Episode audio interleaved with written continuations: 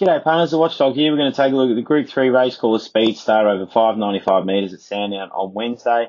First matchup, Fractured versus Jayville Slick. I think it's pretty straightforward.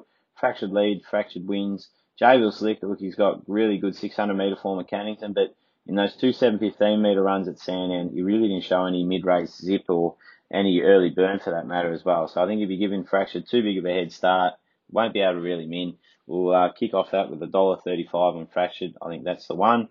Now, the second matchup is the interesting one. Bounce Back obviously is the best credentialed runner, but Zipping Annabelle, uh, she's much better than her last two runs. And if you go back three runs, she uh, she was super behind Fractured when beaten three quarters length in 33.99. So I know Zipping Bounce Back uh, broke 34 seconds at Sandown two runs back, but when you're looking at a market where Bounce Back's $1.15, Zipping Annabelle 550, I'd be willing to take the chance on Zipping Annabelle. Don't throw in your multis, just back her straight up. 550 is a huge over.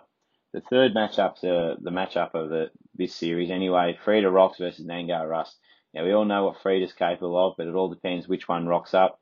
Uh, she's very hard to follow, but look, she's got a huge motor. 33.91 trial uh, two weeks ago. Nangar Rust, he returned to his best with a brilliant 33.41 win at Bull Iron.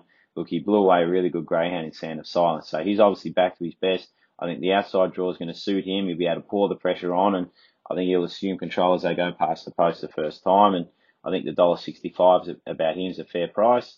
The last matchup, Cash Stack versus Zipping Rambo. Hard to look past Rambo. He's got the thirty three sixty six qualifying time. Uh, he's, he's a Sandown Cup winner now, and he's dropping back to his favourite trip. So I think Cash Stack will have to sit behind him. He's going to have a real tough time reeling him in.